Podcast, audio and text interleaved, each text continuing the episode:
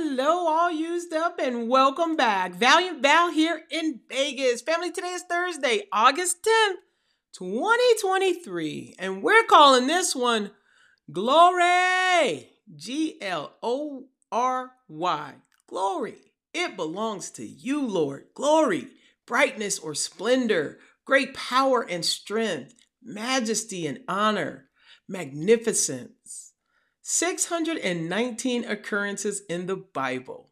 God's glory has several profound effects on us, family, and plays a significant role in our spiritual lives. Here are some ways in which God's glory keeps us and what it does for us. Number one, protection and shelter. God's glory acts as a protective shield around us, providing a safe haven from the challenges and trials of life.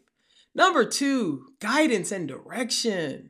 God's glory illuminates our path, helping us navigate through life's uncertainties with wisdom and clarity. Number three, strength and empowerment. Experiencing God's glory fills us with spiritual strength and empowers us to overcome obstacles and live with confidence. Number four, hope and assurance. God's glory reminds us of his faithfulness and promises, giving us hope and assurance even in difficult circumstances. Number five, transformation. Number six, healing and restoration. Number seven, joy and fulfillment. Encountering God's glory fills us with joy and a sense of fulfillment that transcends worldly pleasures. Number eight, worship and adoration. God's glory invokes a deep sense of awe, leading us to worship and adore Him with reverence and gratitude. Number nine, unity and fellowship. Experiencing God's glory draws believers together in unity and deepens our fellowship as we share in His presence. Number 10, eternal perspective. Number 12, renewal and refreshment. And number 12, witness and testimony. Reflecting God's glory in our lives becomes a powerful testimony to His grace and goodness, drawing others to Him. Scriptures that emphasize these aspects of God's glory and its impact on us can be found throughout the Bible, such as Isaiah 40 and 5. And the glory of the Lord will be revealed, and all the people will see it together, for the mouth of the Lord has spoken. Second Corinthians 3 and 18.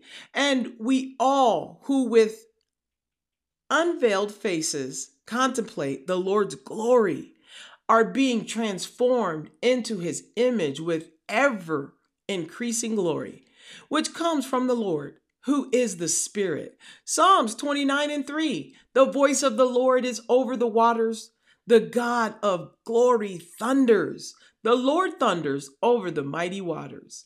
These verses and concepts highlight the transformative and enriching influence of God's glory in our lives.